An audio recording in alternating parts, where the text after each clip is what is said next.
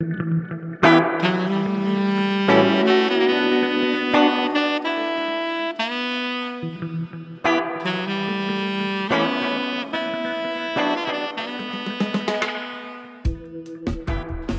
listening to the Speaking Tongues podcast. I'm your host, El Charisse. Each week, I sit down to a conversation with multilinguals where we discuss and celebrate language, life, and culture through our own perspectives. Episode 107 Speaking Hebrew, Arabic, and Persian. Hello, language lovers.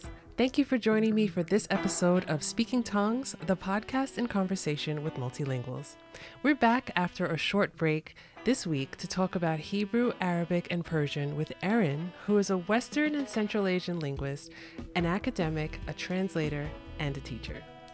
In this episode, Erin and I talk about her beginnings as a linguist through the Spanish and French languages and how she came to studying Arabic and Semitic languages. She tells us about the grammar and spoken similarities between Arabic and Hebrew and about loan words and influences on Persian from Arabic. We unpack the terms Persian, Farsi, and Dari and try to understand when to use which and where in the world we can expect to use each term. Erin tells us about her view on being a professional translator and why it's not as simple a job as an outsider may think. She tells us about what she thinks it means to embody a language and the important nuances of appropriation versus appreciation. Now, make sure you stay tuned to the end of this episode to learn a Syrian proverb along with me. There will be plenty of opportunities to practice the letter Ain. Big thank you to Erin for sharing your wisdom and expertise and languages with all of us. If you enjoy episodes of Speaking Tongues, don't forget to subscribe, rate, and review the Speaking Tongues podcast on Apple Podcasts and like and subscribe on YouTube so that other language lovers like ourselves can find the show. Special shout out to Speaking Tongues recent supporters and patrons Heidi L, Linnea H, and Pat N. If you've been a longtime listener of the show or even a recent listener, you can now pledge ongoing support for the show on buymeacoffee.com or on patreon.com. And as you know, I wrote a book. My food zine of international language and cuisine, Taste Buds Volume 1, is available now for purchase. Check social media for the sneak peek inside the book and make sure you purchase one for yourself and one for your friends.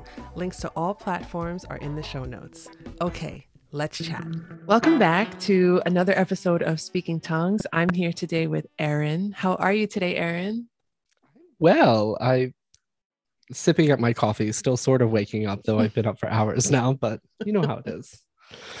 I'm so happy that you joining me today on this show. And this is a long time coming. We've had uh you know it's been a it's been a while that we've we've known one another so i'm happy to have this opportunity to talk to you about your languages and and and everything really. No i've been i've you're right it's a long time coming i'm i'm excited. I like to start each episode of the show with the same question and that is what is your first language and which languages have you learned to speak? So my native language is english um, I was born and raised in a completely monolingual family, completely monolingual town, like legally monolingual. Um, and I started learning languages when I was 13. And um, I've studied a lot of languages, dead languages, living languages um, over the years because, you know, I uh, have some mental health issues and I can't control myself. But uh, the languages I generally say that I've, quote, learned to speak well um, are Spanish, French, Arabic, uh, Brazilian Portuguese, uh, Persian, multiple dialects of Persian, also known as Farsi, um, and Hebrew. Those are sort of my big six. Oh, okay. Exciting. How did you? I know that you also dabble in a lot more than just those, correct? And you don't you don't have to give the extensive list because I don't I mean I don't even know if I have a full list. Sometime a couple years ago I tried to list and I got to 70 something and I stopped and I don't know. Yeah. Um I mean obviously like when you do multiple romance languages you end up dabbling in more like I read some Italian, I've done a little Romanian. Um most of my work professionally, which I know we'll talk about more, has been in Western Asia, Western Asia and Southern Central Asia. So just about any language you can name from the Mediterranean to the Chinese border and the border of northern India.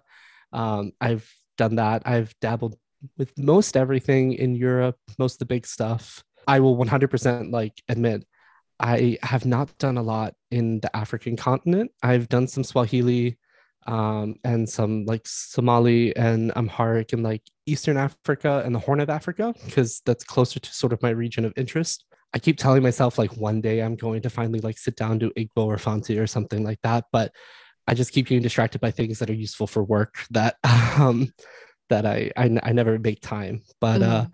yeah, I've sort of stretched all over to be honest. I again, same thing. I haven't done a lot with Southeast Asia, a little bit of Thai, a little bit of Indonesian, um, and with indigenous languages in the Americas.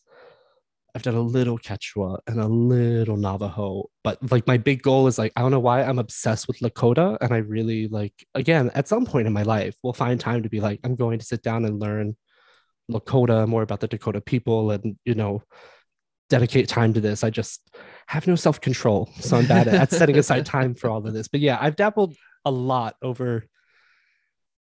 I've been working with languages now for about 17 years. Okay. So you can do a lot in 17 years if you have you no self control. You certainly can. You certainly can. And to the next 17, I'm sure that yes. you'll have an opportunity to get to the ones that, you know, that you haven't had a chance to to sit down with yet. But I want to yeah. ask you um how did your core languages those six that you mentioned how did those come into your life um, what was it like as you were learning them and i guess maybe what drew you to them so my first my my first quote foreign or other language that i learned was spanish um, i think spanish is a common one for people from the united states because yeah. it's what we teach in a lot of schools and whatnot um, I had been exposed to a little bit of sign language, and my older sisters had taken French in high school. And so when I was given the opportunity to learn Spanish, I jumped on it. I was always interested in the world and geography and traveling and stuff. Not that we traveled when I was young, but I, you know, I would read atlases for fun.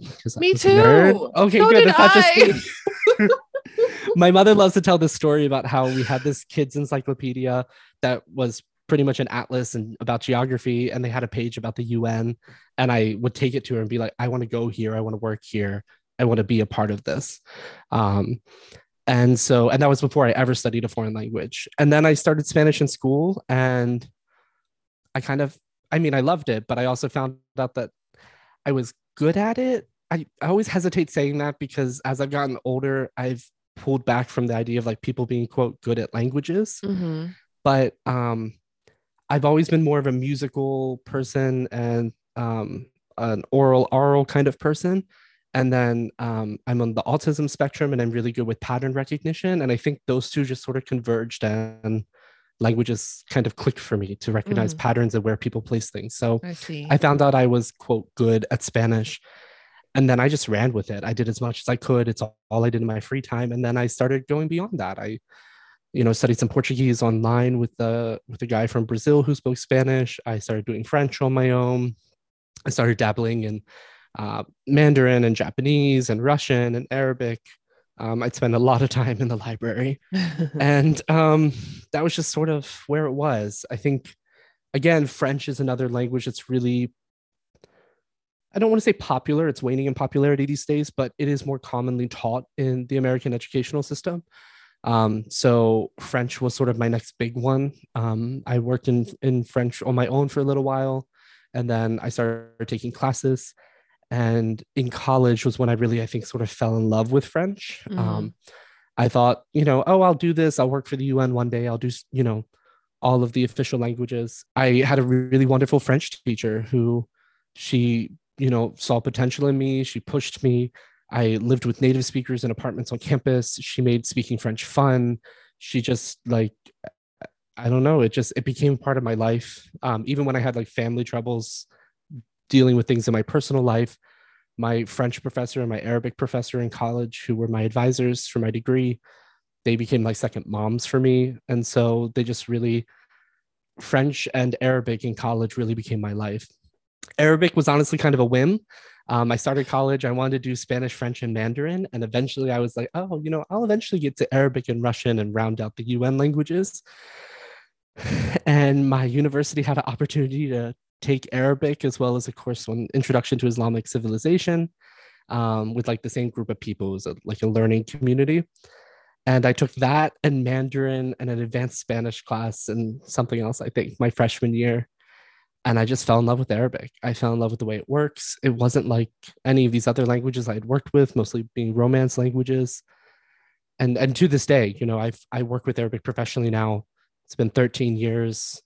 I still will tell people it's my favorite language. I love Arabic to death, um, and Semitic languages in general. And so, and I think from Arabic is where everything else started to sort of fall together. I, from Arabic, I ended up doing work with Hebrew and Persian and working on language contact in Western Asia. And then Persian grew while I was in graduate school, and I started a PhD in Iranian historical linguistics. Mm-hmm. Um, and then Hebrew, I had sort of dabbled with in comparison, being another Semitic language with Arabic. And then as I dropped out of graduate school, I started studying Hebrew more because I was more interested in Semitic languages. And then I also ended up converting to Judaism, and Hebrew is a big part of modern Jewish practice, and right. we use it in liturgy. And now I work with it professionally as well. Um, sort of Arabic, Hebrew, and Persian have become sort of my core professional life. I still to this day will tell somebody like, I probably still speak Spanish or French better than any of those three. Um, maybe not so much speaking. I'm a little rusty these days, but like I can sit down and read Spanish literature and not question it, not think about it, barely have to look up a word. I still have to look up words in in in Arabic, Hebrew, and uh, and Persian. So I don't, I certainly don't feel as proficient in them sometimes. Mm-hmm. But I've really just sort of fell in love with uh, Western Asia, with uh, different cultures in Western Asia, with its history. Um, and so that's sort of what I built my career around in the past 13 years.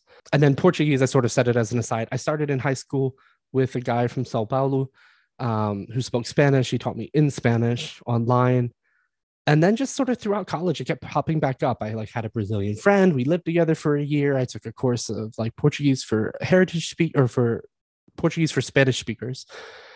Um, i used to go to these like conversation tables at university of pittsburgh and a lot of the professors also spoke spanish and i would understand portuguese but i'd answer in spanish and then they'd say it to me in portuguese and make me repeat after them. Mm, mm-hmm. and again it's just sort of grown I've read some Portuguese literature, or mostly Brazilian literature. Um, I watch a lot of Brazilian TV. You know, it's just one of these very much like Spanish or French, where it's been in my life so long now that I love it very much. Um, but it's not something that I think of as like this is a language I work with professionally. Right. right. Um, what I what I'm what I think is really interesting about what you said and what I what I really picked up on is kind of very typical to how we get our first um, introduction to quote foreign languages here in the US is usually through a romance language like you said yeah. spanish or french mm-hmm. and what i think is really interesting is you know you had that opportunity to take arabic and to learn semitic languages and that's where you really fell in love with that and i i think that's really cool because um for people who don't stick with the language learning path and they don't go on to use a language in their lives or in their personal lives or their work lives i find that if you know if you don't have any family ties to another language it's it's usually a romance language. And i'm i'm guilty mm-hmm. of that myself. You know i started with spanish i got to latin latin led to italian to french and i never really studied a language outside of that romance family. And i hate that like i i want to try something different. Um but for you who had that moment with arabic with semitic languages and falling in love with that what was that like? What was that feeling like? What was the what was the spark? I'm not even sure like i can definitely point to one thing although it is probably the most nerdiest thing i can say. Um well, because you meet people and they're like, I love the way this language sounds, or I love the food or music, or something. And that has happened to me 100%. One of the reasons I love Brazilian Portuguese is I just love the Brazilian accent. Like, I like all accents of Portuguese. I have a friend who speaks European. I like the sound of European Portuguese. I like the sound of Angolan Portuguese. But there's just something about Brazilian that it feels nice in my mouth, sort of this kind of I hate to use the word mouth feel, but languages have a mouth feel. You have to hold your mouth a certain way to pronounce the sounds, particularly vowels and whatnot. Um, and I like I like that with Portuguese. Arabic, however, and generally this is spread into Semitic, was a much nerdier thing. mm-hmm. so Semitic languages have a different type of grammatical system that in linguistics we refer to it as being non-concatenative.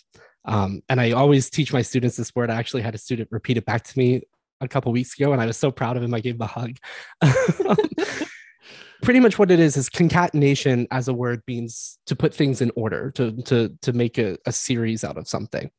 And Semitic languages in their grammar, they don't make a series. They don't put suffixes or prefixes, or they do here and there, but that's not the core structure of how their their grammar or their morphology really works. The core structure of Semitic languages is that you have a root anywhere from two to four, sometimes occasionally five letters in structure. The most common is three. And then we manipulate the root itself. So it's not like here we're going to put an O ending for a present tense verb, like in Spanish or something. It's if I, you know, a really good example of this that I, I use a lot in my classes is if I want to create a professional, or historically this was any sort of hyperbolic adjective, somebody who does something a lot, but in modern Semitic languages, it's come often to mean a professional. I put a short A in between the first and the second consonant. I double the second consonant and I put a long A in between the second and the third consonant.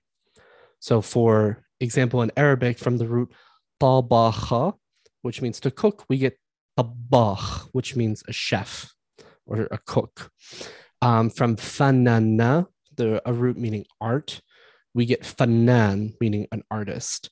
But again, this goes everywhere. So, like from shatama, which means to curse or to say a bad word, we get shatam, which is somebody who who curses a lot, somebody who talks bad about people, somebody who, or from namama, which means to to gossip. We get namam, which is a gossip, like somebody who gossips a lot.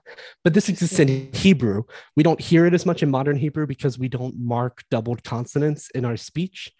Um, so we get a word like pasal, means sculptor from the root uh, pe uh, pe samech nun from so from pasana has to do with sculpture, and we don't hear the the doubling of the s, so we don't get pasal and we don't hear the vowel length difference but if you look at the way they're marked historically this is the same root or the or the same pattern. Um, and so this is everywhere. Like i it's fun to show it as an example but i mean this is everything. This is down to the word for to dictate comes out of the root meaning to write. And it's in a pattern that says that this pattern means that we're making somebody else do the root of the verb. So to dictate to make somebody write or there's a pattern to say that this is something that happens between people. And so to correspond is the root of the verb to write in that pattern. And I mean, it's everywhere, you know, down to things like the first word you learn, like hello or something.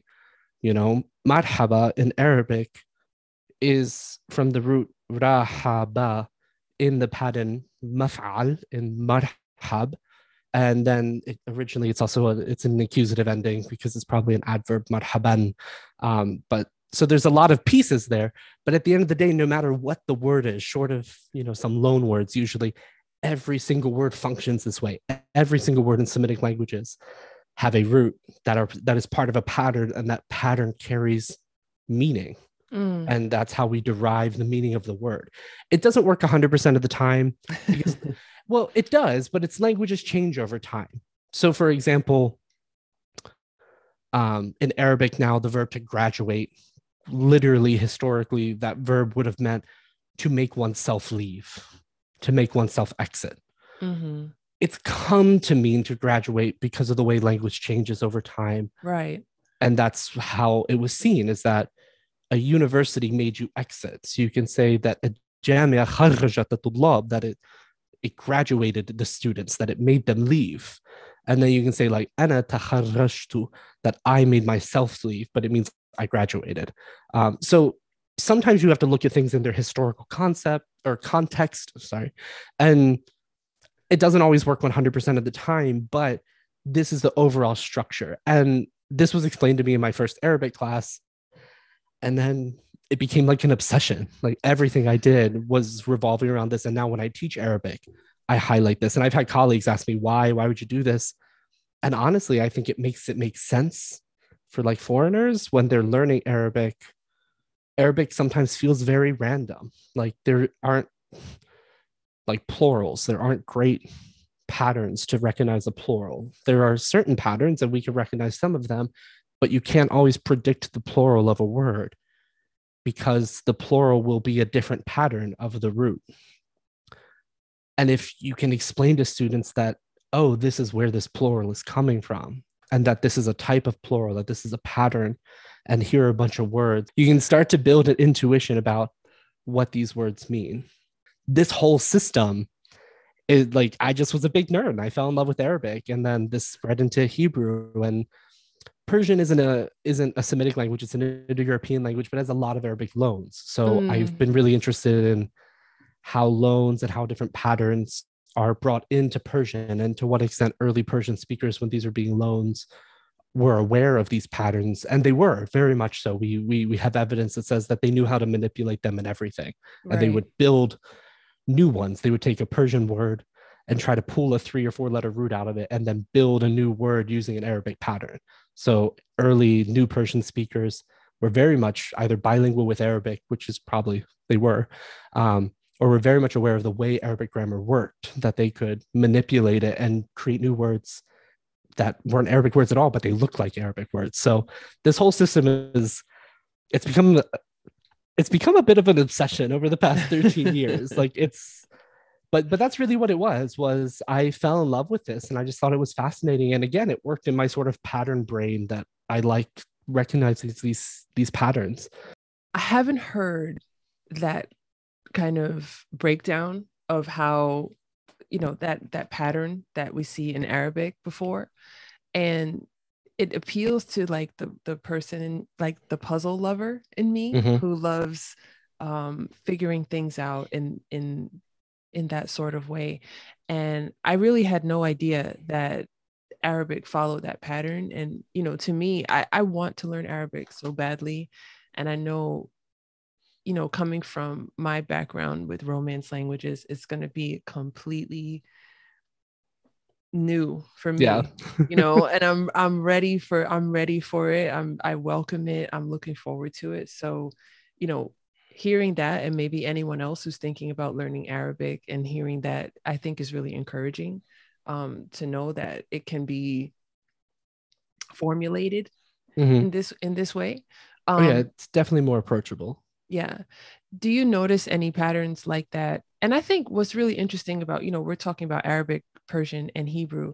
And I think that this is a really interesting cross section of languages that have relationships and different, like big differences and similarities between all of them in this, you know, cross section of the world. But like, where do you see, I guess, those crossovers in those three languages and and any type of you know formulaic formations mm-hmm. with with you know between between those three languages yeah um i mean so obviously arabic and hebrew are both semitic languages um and so they obviously have similarities they have similar patterns they also have different patterns um i think there's i have a different approach and a different point of view sometimes because I worked in historical linguistics. So there are relationships and patterns that might not be obvious to somebody who speaks modern Arabic and modern Hebrew.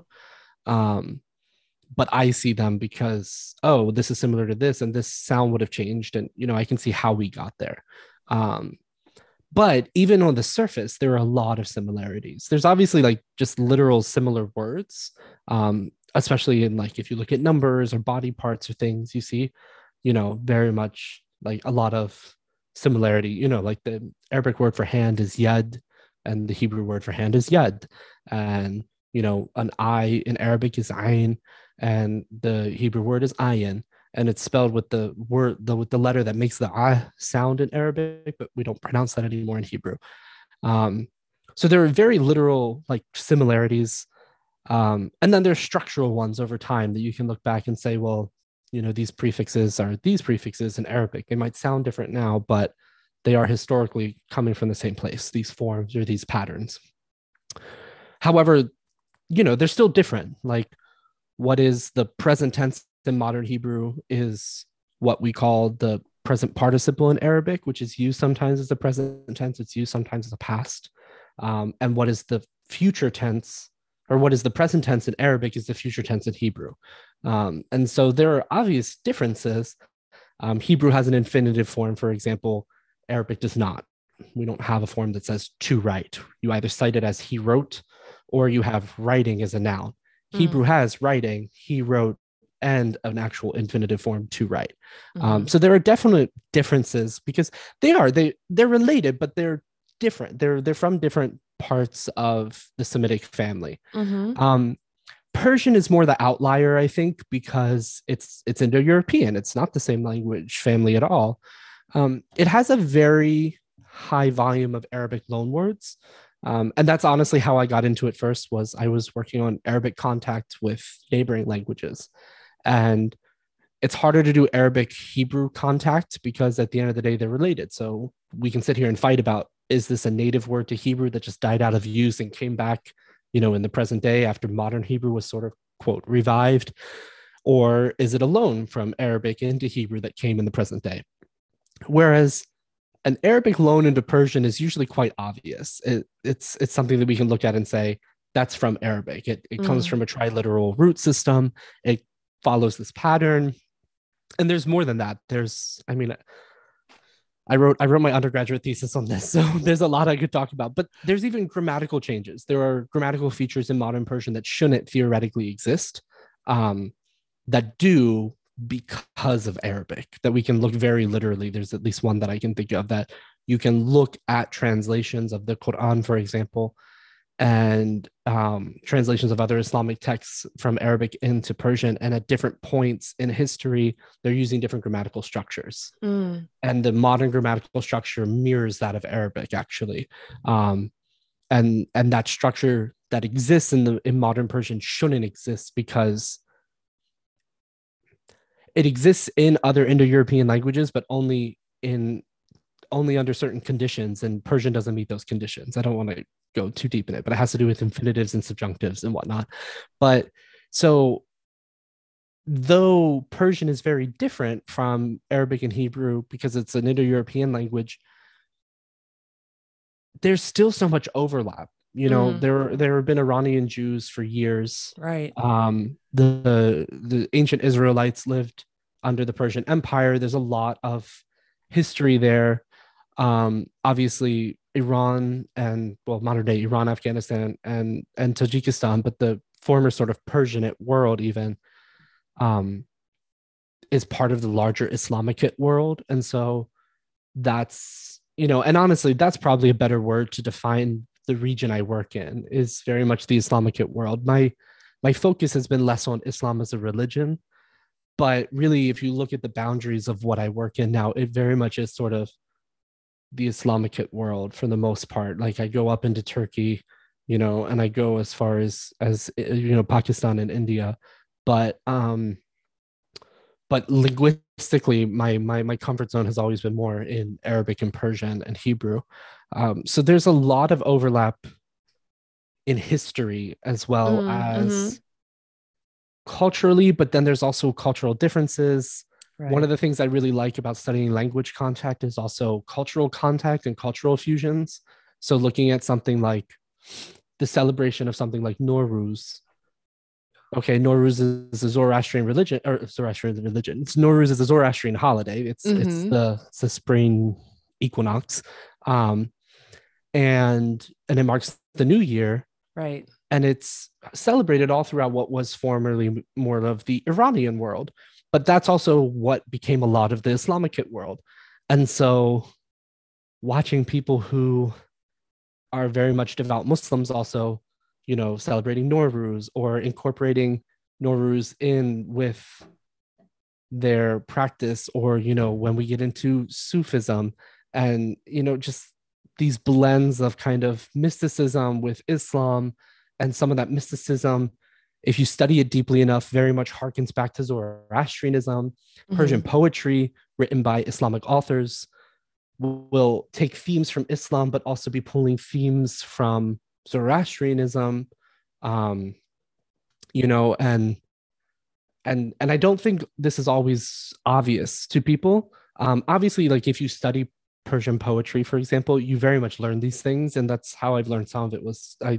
during my phd i studied a, a fair amount of persian poetry but there's just so much there because of we're literally talking centuries of just right. constant contact mm-hmm. um, and so they're not separate worlds. Mm-hmm. And they're also, you know, I also very much like to remind people they're also not monoliths, that the Iranian world is not a monolith, that the Arab world is not a monolith, that the Hebrew speaking world outside of, you know, the modern state of Israel and all the political stuff that happens there, there are Hebrew speakers outside of Israel. There's a whole history of Hebrew speakers in Judaism in Europe and in other parts of the world that we don't even think about. You know, we talk about Jews in Europe and we talk about the modern state of Israel, but we very often overlook Ethiopian Jews or Jews in South Asia right. or you know Kaifeng Jews or Chinese Jews um, that you know they still very much are practicing their own forms of Judaism and there are these blends into even into their religious practice like I just mm-hmm. started recently learning more about Ethiopian Jews and their canon of religious literature like what they think of as as like as the quote Hebrew Bible as the Tanakh or as the larger idea of Torah isn't the same as mine. Mm. You know, like we all we all sort of accept the five books of Moses in Judaism, but then you know European Jews, most generally like you know Ashkenazi European Jews, Sephardic, which is like Mediterranean Jews, and then Mizrahi, which is Eastern, but generally we use it to mean Arab Jews. We all sort of accept the Tanakh, which is from a Christian perspective, the Old Testament, um, as the larger sort of collection of writings. But Ethiopian Jews have even more books than that, or even their sort of more smaller codified thing, which for us is just the five books of Moses, has six or seven books, and it's the five books of Moses, like plus Ruth and maybe something else. It's, you know, and so in Judaism, we like to talk about, you know, Hebrew unites us and we all celebrate the same religion and we all, you know, celebrate the same holidays. But, you know, Ethiopian Jews have a very different practice and and this is something that unfortunately is widely overlooked in like American mm-hmm. Judaism that we talk about the difference between Ashkenazi Jews, European Jews, and like Sephardic Jews, like Mediterranean Jews. But we never really take time to even think about Ethiopian Jewry and what Ethiopian Jewry's history is and their and their scriptures and what their texts look like being translated into Amharic, which is another Semitic language. And so mm-hmm. like that's something that I'm like oh, I need to get into this because it's a whole nother Semitic language, right. a whole nother community. And so there's, I don't know. And this is this is sort of how you just end up doing everything sometimes. at the end of the day, everything's connected. Everything you know? is everything is connected. I want to talk about Persian. Mm-hmm. Um because there's some things that I need to learn. sure. I think I think that you can really help with this because um when I learned that Iranians speak, uh, or Iran used to be called Persia. So Persian is the I I can never pick like parts of speech out of my head. I'm sorry, but Persian yeah. is the demonym. The demonym. Uh huh. Yes. Okay. Uh, it's the demonym of of Persia. I'm like, okay, so and and this is not recent. This is like years and years and years ago. Okay, so what do Persian people speak? And I I was always told that they speak Farsi. Mm-hmm. Okay. But now I don't really see like Farsi being used as like the word. I see people saying Persian mm-hmm. and then I hear Farsi also. So I don't know when do I use what? Am I offending anybody? Am I am I missing a bigger picture? And then I used to work with a guy who was um I don't remember where he was from, but he told me, "Oh yeah, I speak." He said, "I speak Persian, but I don't speak the Iranian Persian." And I was like, "Do you mean you speak Dari?" And he says, "Yeah, how did you know that? I was like, because I'm awesome and I know a Yeah. lot of things.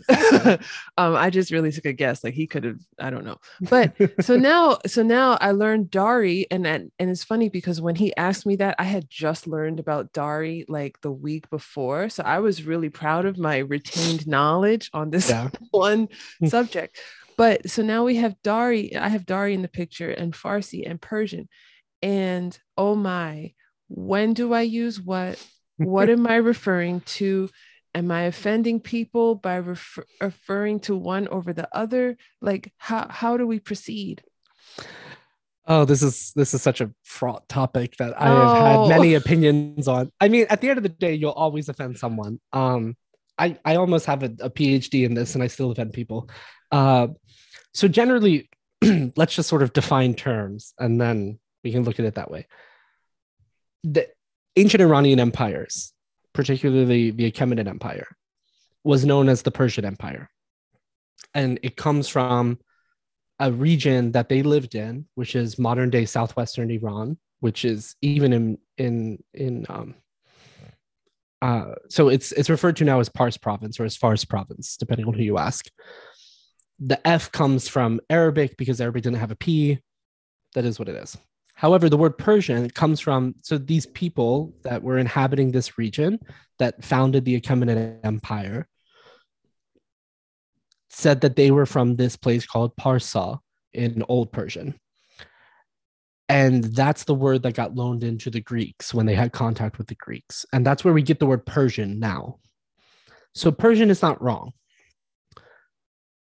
Farsi, well, okay, and let's pause here. Also, Iran, the modern day term Iran, comes from a Middle Persian term Iran, uh, which was the term for the Iranian Empire, Iranshahr. It was the empire of Iran. Iran itself comes from the word Aryan. Now, Aryan was picked up by the Nazis and used in the way it was, unfortunately, but Aryan was a word that was present in Indo European languages everywhere, and it just meant noble of some sort. And so this was the land of the nobles, of the people who Mm. were the noble ones. And this Arya became Iran, or Aryana technically became Iran, and Iran became Iran in modern in modern Persian, and what we call Okay. Farsi and No in, in New Persian. Farsi is the word in Farsi for Farsi, or is the word in Persian for Persian, Okay. you want to term that. So some people will tell you saying Farsi is wrong because do you walk around and say, Oh, I just left my Espanol class? No, Mm. we say Spanish. Spanish is the English word for Spanish. Why would I say Espanol? It's the same sort of concept that Farsi is the word in Persian for Persian. So why say this? And that's generally my point of view. However, one, I am not a I'm not a native Persian speaker. I'm not an Iranian. And there are Iranians, particularly, who like to use the word Farsi because when they hear Persian, they think of ancient Iran. And so if you say, Do you speak Persian? They're thinking like old Persian of the Achaemenid Empire. Okay. And and it's similar when we talk about like Persian people. What are Persian people? They are people who speak Persian. Okay, but that's not just Iranians, that's Afghans, that's Tajiks, that's other ethnic groups inside of Afghanistan, like Hazaras. Um, it's it's Persian is a much larger sort of term if we're referring to people. In terms of a language, it is also much larger because Persian is spoken in Iran and Afghanistan and Tajikistan officially. It's also spoken in parts of uh, Azerbaijan. It's spoken in parts of Iraq and other neighboring countries, and obviously wherever the diaspora is. Historically, this was sort of again one. I don't want to call it a monolith, but there was a larger Persianate world where people spoke Persian. There's actually a wonderful book on this. I'm blanking on the on the name of it right now, but it's by Nile Green. Uh, he's a professor at UCLA. He's wonderful, and he tries to teach sort of quote Iranian history or Persianate history from that perspective of what is the Persian speaking area. um, which goes into what is modern day India with the Mughal Empire in northern India. But we don't think of India as being Persianate or being Persian. Um, in terms of language terms, Farsi, Dari, and Tajik, which is what we usually hear now these days. In Afghanistan, if somebody asks you, Do you speak Persian? They will use the word Farsi. They'll ask you, like, Shamal Farsi gap bizari. However, when the Constitution of Afghanistan was written, the actual constitution says that the two official languages of Afghanistan are Dari and Pashto. Pashto. Yeah, Pashto is a whole separate language. It's Yeah. still from the larger Iranian language family. It's from a different branch, but Dari is just a dialect of Persian. And similarly, Tajik is the Tajik dialect of Persian. But if you talk to Tajiks, a lot of them will call it Zabon Tajiki, that it is the language of Tajik. It's the Tajik language and not a Tajik dialect. Mm-hmm. Um, generally, like personally, I use Persian to talk about the language as a whole Okay. if I'm going to speak about a specific dialect, historically, when I was in graduate school, to be a little bit more PC and academically correct, I would talk about Iranian dialect, Afghan dialect, and Tajik dialect. However, in the modern translation world, because of um, honestly, because of modern geopolitics and um, defense translation and political translation, even if you work outside of that community, like I just work in private translation, we still distinguish between what is Farsi, Dari, and Tajik. Mhm. I think some of that is about accuracy, is that if you're trying to get really good translation, if you say Farsi, you're looking for an Iranian who's going to understand the nuance of dialects from yeah, Iran. Yeah, yeah, yeah. Whereas if you're want an Afghan to understand the nuances of Afghan dialect, you can say Persian parentheses Afghan dialect, but you can also just we we've begun using the term now Dari. Dari is just the dialect of Afghanistan. In terms of what the right word is to use, I don't know anymore. Honestly, like at work, we talk about Fari versus Farsi versus Dari versus Tajik, and it is what it is. I prefer Persian when talking about it as a whole. I've said this to Iranians who will correct me and say my language is Farsi. I think that's a personal choice. Identity politics are identity politics. We all get to choose how we identify in the word that we like. I'm a trans woman. I'm a transgender person, but I prefer the phrase woman of trans experience because it's a phrase that highlights my womanhood. Nobody gets to tell me what what word I choose. So why would I look at an Iranian and say it's wrong of you to call your own language Farsi? Mm, It's mhm. whatever. Let them call it what they want. You call it what you want, and we'll all continue on with our day. But there is a lot of confusion about this. You'd be surprised how often, like, I see people on the internet being like, "What? What is it? And what's the difference?" And people telling other people that it's wrong. Even if I think that saying Farsi is wrong, it doesn't matter because at the end of the day, that's that's me. I can only control my language. So it is what it is. Say whatever you want, as long as it's not mean and it's one of the proper words. No, thank you for that. Thank you for, you know, walking us through that that distinction because I know it was it was really weighing on my mind. Um, And it's not just you. So many people uh, uh, struggle with this. I think. I want to ask you a fun question because we've talked a bit about where root words and where words come from and what Mhm. words get into. And I would love to know because I love etymology. Sure. And I would love to know if you have any favorite roots that turned into something else and just something that's always like tickled you or something that's always um, delighted you in some way, either in in Hebrew or Arabic or in Persian. Oh Lord. um, Do you Like want to come come back to it? Yeah, maybe we can come back to. It. I can think of a couple things off the top of my head that are interesting, but not as deeply fun and interesting. But yeah, give me a couple minutes to think. about it. Okay. we can come back to that. Uh, talk to me about being a translator and not necessarily what you do um, and and the ins and outs of what you do. Talk to me about that feeling of working with this language that or these languages that you initially fell in love with. And now you are gaining this proximity not only to speakers of this language, but to the culture that's practiced alongside of it. Um, what does that feel like? What is that? what does that encompass for you? What does it mean for you? Um, I mean, I can sort of tell you what I do. It's it's. I mean, I can tell you what I do. It's just it's boring. I I mostly translate media these days. I work for a private company that follows trends in media, um, in Arabic and in Hebrew is mostly what I do these days is Arabic and Hebrew. But I've also done some work for them in Farsi or in in Persian. Um, and it's a lot of translating news or uh translating like social media responses to news, and then we just track sort of media. I don't I don't know. It's it's honestly boring, but I left teaching and this is where I ended up. And uh, I do like it. It's more, I like the people that I work with. I do. And that's kind of what it's gotten me is when I think about the big picture, what I do is kind of boring. But when I think about the colleagues that I get to work with every day, um, I'm one of the only non native speakers in my office. Um, which is a little bit strange because a lot of times when you translate, you end up translating into your native language. And uh, a lot of my colleagues are not native English speakers, but they just have very, very high proficiencies in Arabic or uh, in English.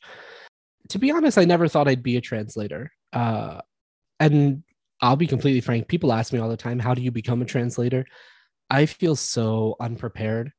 Um, translating is a it is a skill and it is an art and i don't think people think about that people just mm. think if you speak a language you can translate and you can to a certain degree but to really do it like full time like and this is all you do there are skills that i've just happened to learn along the way and i've thought about taking like online translation classes about the theory behind translation. Luckily i did some of that when i was in school but honestly i've always been more of a user of a language. So i've been very much like a, I learned to speak arabic not to translate it into english. So there's things i know how to express in arabic that I don't know how to express in English. Mm. Um, there are things that um, I know how to express in English. I don't know how to express in Arabic, obviously, as a non-native speaker. But there are times where you know I'm I I see something and I will literally look at a colleague and be like, "Does this sound right in English?" And they're like, "You're the native speaker," and I'm like, "I don't know though. I've been reading this five-page article in Arabic for an hour, like, and I'm just so lost in the Arabic that I don't know." If the English that I'm creating makes sense anymore. Like, like does this make sense to you? Mm-hmm. Um, I do think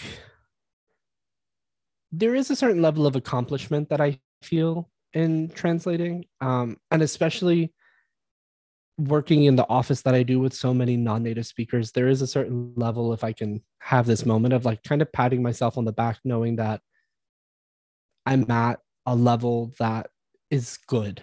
Um, I think there's a lot of misunderstanding about proficiency levels in the language community.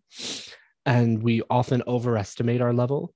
And even when I got into translation, when I stopped teaching at a university, I still teach privately, but when I stopped teaching at a university about three years ago, there the process to become a translator is is hard sometimes. It's a lot of freelance translation. It's a lot of, you know, just applying to different companies and hoping that somebody you know lets you in. And um, i knew somebody that worked for this company and they you know got me in touch with people. I still had to like do a sample translation and that was really hard. Um, and and i remember doing the sample translation and feeling like oh god i don't i don't know arabic well enough.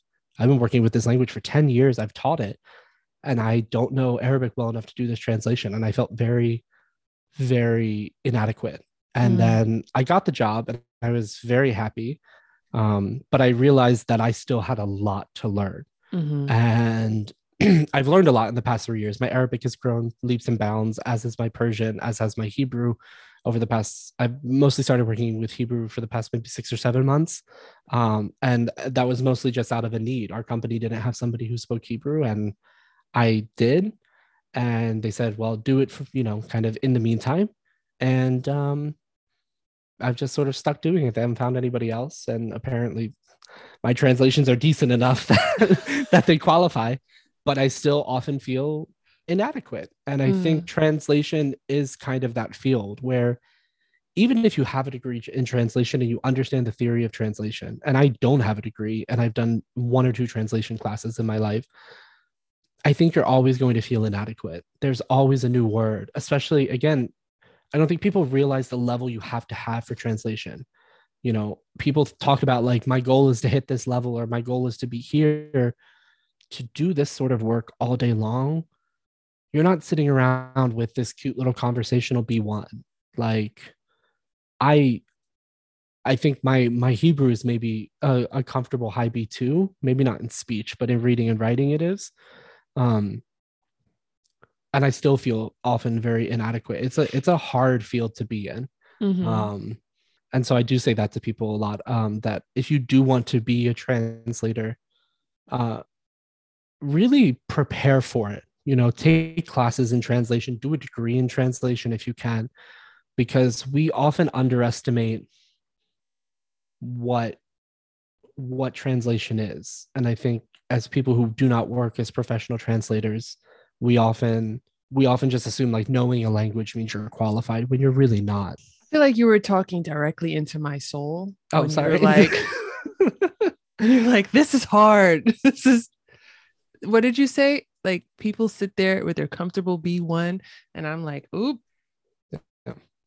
Well, no, and don't get me wrong. Like that's I don't okay. qualify somebody's B one at all. Um, I have B one in I'm languages. teasing. I'm totally teasing. I'm I'm saying that it's just big because jump. yeah, because like I I feel like I am probably overestimating my B1 in French and Italian, but I would love to I would love to get into translation someday. I think the easiest way to get into it is to start the freelance route.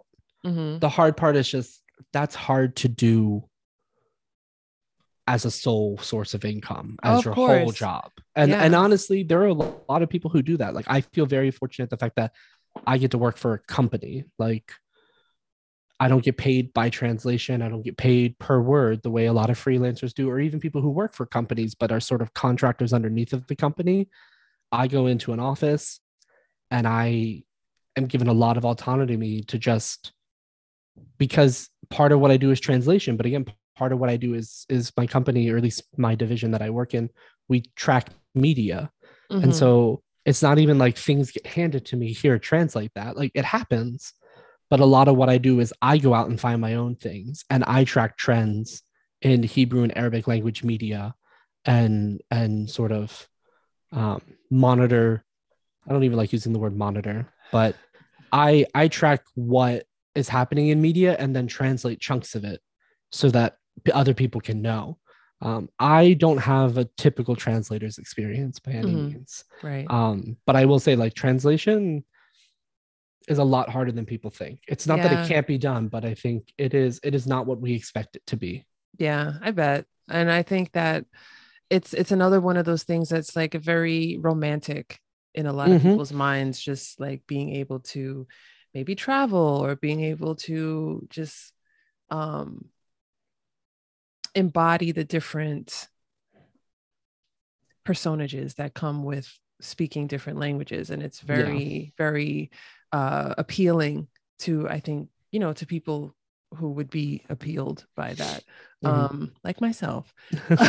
Um but as this is really um a great way to get into the next thing that i want to ask you which is about you know embodying a language versus studying a language. And as you pointed out that distinction between you know spanish you had a very uh, regimented use for it with translation and interpretation which i can't imagine how difficult interpretation and simultaneous interpretation must be. Like i don't know what how one's brain has to be wired in order to do that. It's Um, hard, it's it and it's exhausting. it sounds like one of the hardest jobs that you could ever do in life um but you know that and having a task driven need for a language like spanish as you did at that time and then versus you know having arabic be a part of your life and studying it um because it brought you enjoyment and Mhm. you know how do you how do you balance those two things So what does that mean to you um you know if you haven't already talked about this maybe you Yeah. already dropped it in the conversation I, I I I don't know if I've addressed it specifically. I think there is a difference sometimes in what drives us to study a language, um, and and I don't I don't think there's a good or a bad reason to study a language really at all. Um, I mean, maybe there's a bad reason if you're like, I hate these people and I want to learn their language to kill them or something like that's. I'm sure anything can be used for bad purposes, but generally, you know, well, some people I think look at this sort of practical language use um, you know, this sort of trend that we see of like, oh, China is an up and coming, not even an up and coming anymore. China is a big economy. And if you want to do business, do Chinese or something. I don't think that's wrong. I don't think mm. there's anything wrong with taking that approach. I think it is a very different approach. And I think you have to have a mindset for it. Like, personally, if I'm not engaged or intrigued with something, I I can't do it you know like i've been told that i have to learn german before and i've studied german and i've taken reading exams during graduate school in german but i don't speak german particularly well like i read with a dictionary i read probably at a b2 c1 level but that's with the dictionary that doesn't count really in some ways um but i speak maybe b1 german at best on a good day i haven't spoken german in years though and uh and it's because I never wanted to. It's because I never had an interest in German and I just never got enraptured with the language the way I did with other languages. Um, and I don't think there's anything wrong with learning a language out of need or out of necessity or out of a goal. I just know that that doesn't work well for me. I've done it. I don't know if I've ever done it 100%. I always either end up falling in love with the language still or a language that I enjoy in other ways came to become useful. So for example, I've done a lot of like languages with um, you know, Western Asia, Southern Central Asia, or even t- you know, sort of historically colonial languages like Russian or French or whatever um, that have that have been useful in this region. Russian more so for like Central Asia. Um, and I enjoyed the languages of their own, like in their own right. I enjoyed learning French. I enjoyed learning Russian but Russian became useful for me when I went to Georgia, the country, and I used Russian to study a language, a minority language inside of Georgia. Or there has been a weird flux in the number of like Pashto translators on the market. And I work with a Pashto translator, and he's a very nice man, and he's offered to help me with my Pashto. And from our perspective, it is for the sake of translation, it's for the sake of work. But because I studied Pashto before and I loved Afghan history and Afghan culture, and I wanted to be able to read Pashto literature and things. It's it's not hard for me to get back into Pashto, even though now the goal is a more professional goal, and it and it's about using it for for professional reasons. It's my original love for that language that will really drive me to do it. Or conversely, same thing. Mandarin is just I see constant requests for more and more Mandarin translators, and mm. I've done some Mandarin. I found it interesting. I didn't fall in love with it. I fell in love with Arabic, so I stayed with Arabic. Like I, I, I took a semester of Mandarin when I first started college, and I've really struggled doing it by myself since. I, I have Mandarin books sitting here right next to me, and it's it's just a language that is hard to do on your own, especially with tones and with the writing system and things. And last week, I started doing lessons with a friend of mine who speaks fluent Mandarin. He lived in China for like six years, has his bachelor's degree he did in China and his master's degree. Part of his master's degree was teaching Chinese as a foreign language. Um, he's American, born and raised, but he just lived in China for a long time and has gorgeous, gorgeous Mandarin. And being able to share in the language learning process with somebody like him and the fact that he and I are friends and he can point things out to me that like I'm going to find extra interesting or that I'm going to take interest in. Mm-hmm. Um, that that definitely helps even though the goal is to actually have some sort of professional use of mandarin in the long term you know? This isn't going to be next year this is going to be years from now. But um i don't i don't think there's a problem with either set of goals. I think it's about who you are as a person and what really motivates you. Um i do think that because you mentioned about sort of embodying a language i think that helps. I very much believe in immersion. Um, not always in the classroom immersion but like I tell my Arabic students, you know, listen to music in Arabic, watch TV in Arabic. It doesn't matter if you don't understand a single word. That sort of exposure to the language over time and just surrounding yourself with it is going to affect the way you hear it and the way you address new words when you hear them. because you may have heard them previously or you know because maybe when you hear them next time you're like oh i learned that word i know what he's Mm. talking about now and this sort of um, embodiment of a language whether it's in music or film or even food. Languages are life in a way you know it's it's how we go throughout the world. And so to really understand a language you can't just read it from a book and learn.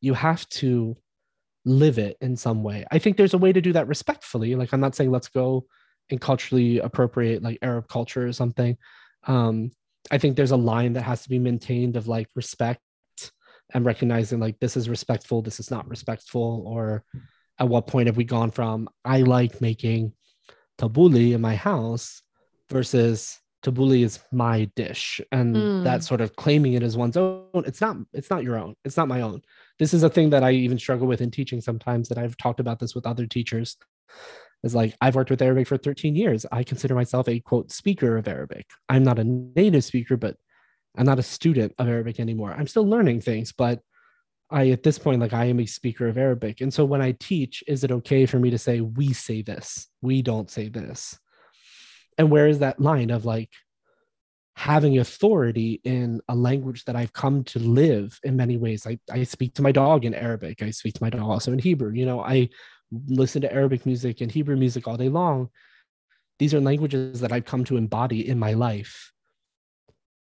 But Arabic will never be an identity for me because I am not Arab and it's not an identity of mine to have.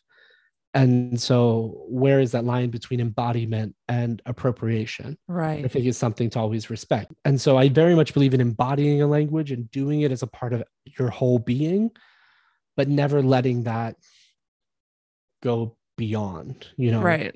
Mhm. because you're not going to suddenly be Arab, you know, you're not going to suddenly be French or, you know, or or or whatever the culture or the ethnicity of the language you're learning Mhm. we can only ever be observers and participants when we are welcome that's what I was gonna say. not beyond that participation um and it's and it's great it's great to participate in a culture in the when in rome do as the romans do sense. Exactly. Um and i think that's respectable. Do you want to talk about your podcast and um you know my, my non-existent podcast. Okay. Well no, i no, want it, it exists and i'm in the process of reviving it. I do want to bring it back. I just um i did it last year and i think it went over well um i did it. I got good listenership and then marissa and i did a joint project during pride month. And then i just i was going through a lot of personal stuff last year and i think it just it became Mhm. less of a priority. I am in the process of bringing it back. So i and i have had a few people reach out regularly like when are when are there new episodes? When are there new episodes? And i'm like hopefully by you know july because then it'll only be a one year hiatus. Um, I do want to bring it back 100%. Uh, it's so for people who don't know, um, I have a podcast. It's just on a temporary hiatus right now called Exhaling Words. Um, this is sort of my quote or phrase or whatever. There's a Syrian proverb that um, I was asking around to friends, like, you know, are there any cute phrases or something that have to do with people who talk a lot or something? Because I have a tendency to ramble. Um, and I, you know, I, I I wanted to try to reflect again in a respectful way, like the culture in which I work mostly. Um, so you know, my original thought was let's call this Erin's brain or something, and I'm just rambling for 30 minutes a week.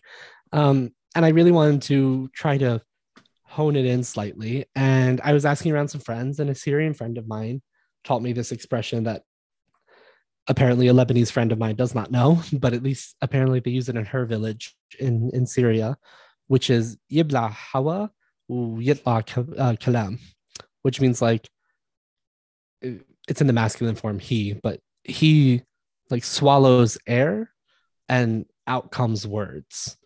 And it's supposed to create this picture of like somebody who's like uh, blah blah blah blah blah blah blah you know who does like takes a deep breath and then rambles nonstop like until they lose their breath and she tells me this and then i sort of laugh and i'm like yeah that kind of sounds like me and she's like yeah i know and um and i didn't want to be like this is the sucking in air and spitting out words podcast.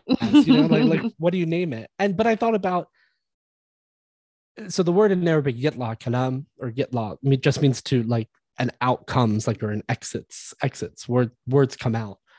But the idea of swallowing your words and then exhaling i like the idea of that. So exhaling words just sort of got stuck in my craw and that's what we ended up going with. Um and i like it. And so generally the podcast is just me talking. Um i don't do a lot of interviews like you do. Um yeah so I, I mean anything from that. I've done a series on how to approach studying Arabic and taking on dialects. I did a short series on dialects of Persian and Farsi and this sort of stuff. Um, I think I'm going to go more niche as I come back um, and slightly get more into like, hey, I'm studying Mandarin. Let's talk about this weird thing or feature of Mandarin that I've been working on over the past couple weeks. Um, I don't expect it to be some world famous podcast. I don't expect everybody to love it. Um, I just have always sort of been told over the years that people appreciate my genuine love for languages. That if there's anything that comes out when I talk to people, it's that this truly is my life's passion. And mm. so I just wanted to sit behind a microphone and talk about that for as much as people are willing to listen. Um, can you so tell us what it is? Can you tell us where we can find it and where we can find you on social media? So um, the podcast has uh, a URL, which is just exhalingwords.com. Okay. Um, and so you can find me there. Uh, and on social media, I am, I've recently rebranded myself as translingual. I live for a good pun. Um, so uh, on Instagram, that's translingual with a dot in between with a period. And on Twitter, it's an underscore because Twitter won't let you use periods. And that's where I'm most active. I have a Facebook page, but I barely use it. So Instagram okay. and Twitter are mostly where I am these days. And the podcast, once it starts up again, will be shared through those platforms as well. Great. I will add links to those platforms to the show notes for this episode so that people can click and find you ASAP.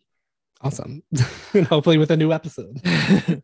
now, since you shared a proverb in Syrian Arabic, yeah, I usually ask my last question is to share some sort of proverb or a joke or a popular saying. Um, and we didn't get back to the etymology question from earlier. So I will give you the courtesy of choosing. Would you like to teach me that Syrian proverb or would you like to talk about some etymology? I still haven't thought of a good etymology, so I can okay. just teach you the Syrian proverb. okay, so my last question. First of all, this is where I usually say thank you for your time and thank you for this conversation and and this is just the tip of the iceberg. I feel like we could talk for the next 2 weeks and we'd still Oh, easily. Have, have we'd still have a lot to say and I'd still have a lot to learn from you, but I really thank you for um for sharing this bit in this conversation with me and with with my listeners. Um, so fascinated and so happy that I could just tap a little piece of the knowledge you have in your brain today for this conversation. Oh, thank you. Uh, I usually ask, even though we know where this is going, um, my last question Do you have any jokes, popular sayings, tongue twisters, cool slang words, idioms, words of wisdom, or words of advice in Arabic, Persian, or Hebrew, or any of your 70 plus languages to share and to teach us? But we're going with that Syrian proverb. So yes, I'm excited to try it. Okay. So the first word is the word for to swallow. So it's yibla. Yibla. Yibla. That last sound, if you could do it, it's, is an ein. It's when you squeeze your pharynx. Yibla. Every time, every time I get an Arabic proverb, it's always with the ghain. and it's so hard for me. But I, mean, I, I know, give you one without a ghain. No, no, no, no, no, no, no. Because I know you guys are saying, listen, you talk a good game and you want to learn Arabic, learn so you got to get, you got to learn it. So, exactly. Okay. Let's try this word again. Mm-hmm. Yibla. Yibla closer. So it's not the r. I know. Yibla. Yeah, almost like you're choking. I hate that description. It's like choking. Ah. Yibla. Okay. Yibla. And the word for air is just hawa. Hawa. Hawa. Mm-hmm. So yibla hawa. Yibla hawa. Mhm. And then to exit is yitla. Yitla. Yitla. So it's it's just yitla, but the ta in Arabic it's emphatic. So the L and all the other sounds go to the back of your mouth. Yitla. Yitla. Exactly. Yitla. Yitla. Uh-huh. Yitla. So tala means to exit, to go out. So yitla. And then the word for speech or speaking is kalam. Kalam. Kalam. Oh, I know that one. It's a good word. So yibla hawa. Yibla hawa. Uh-huh. And then I forgot to include it in like an and wa or u. u yitla kalam. Yi- Yibla hawa. U yitla kalam. U yitwa. Yit. Yitla, like Y I T L I, but with a dark T. Yitla. Okay, let's start from the beginning. Hold on. Hold on. Sweating in here. You're good. Okay. Okay. Okay. Okay. First phrase. Yibla hawa. Yib. One more time. I'm sorry. Yibla. Yibla hawa. Uh-huh. U Oo yitla yitla kalam. kalam. Ka- kalam with a K. Ka- Kalam. Kalam. Kalam. Perfect. Yibla hawa u yitla kalam. Yibla hawa. Oo Yitla. yitla kalam. Uh-huh. We'll get you there. We'll get you there. And if for people listening, I'm not going to make you do it. If you're talking about a woman, you would change the Y at the beginning of each phrase to a T. Tibla hawa u titla kalam. She swallows air and she and well actually no. So in the second one, kalam is still the subject. So it would be I didn't even think about this before I said it. It would be tibla hawa u yitla kalam because it's the air that's or the speech is going out and that's masculine. So Gotcha. tibla hawa, she swallows air. That that would be me. Ana abla hawa, bibla hawa, I swallow air. Watla kalam, and air and words come out. You make It's a good phrase. It's a minute phrase. so easy and effortless and beautiful. it comes and from hours of sitting in a professor's office being This asked to repeat ein over and this over and is over. the product of a lot of hard work and dedication, and we appreciate it. Thank you. I spent um, 13 years of my life on this. yes yes and you know what and i think that's what it is like when you get to that point where it's just like it, it it's it's it sounds effortless it looks effortless you can do it you can move and shake and and go on with it like that is that's the product of hard work and Yeah. and you know i and it always takes hard, hard work. No matter the language, it, it's going to take hard work. And no matter what you do though if you're an Yeah. olympic swimmer you didn't That's just hours get of in practice. Yeah. Exactly. You're a you're a dancer with the New York City Ballet. You didn't just lace up your toe shoes last week. Like Yeah. this is this is the product of very hard work. So Mhm. thank you for doing all that hard work. Well, thank you for Thank you for- appreciating it. of course. Um, before I let you go, Yeah. Erin, um, in any language, in the first one that comes to mind, Mhm. in this situation after we've been talking for quite some time. Uh, lovely conversation, and we're going our separate ways. The first language you can think of, what is the best way to say goodbye? um i feel like somebody's done this one on your show before so we'll do oh you've never had a hebrew speaker have you I have. oh crap okay i missed that episode i was like i know you've had arabic speakers and farsi speakers um uh, okay You're thinking too hard. i am thinking too hard um i'm just gonna do what i always do with people because i think it's hilarious when you say goodbye in arabic we just tell people yalla bye Yalla bye. like let's go bye yalla bye Yalla, Mm. yalla bye. exactly yalla bye Erin, yalla bye. yalla bye And I'll be talking to you soon. Thank you so much. Yalla bye. Bye.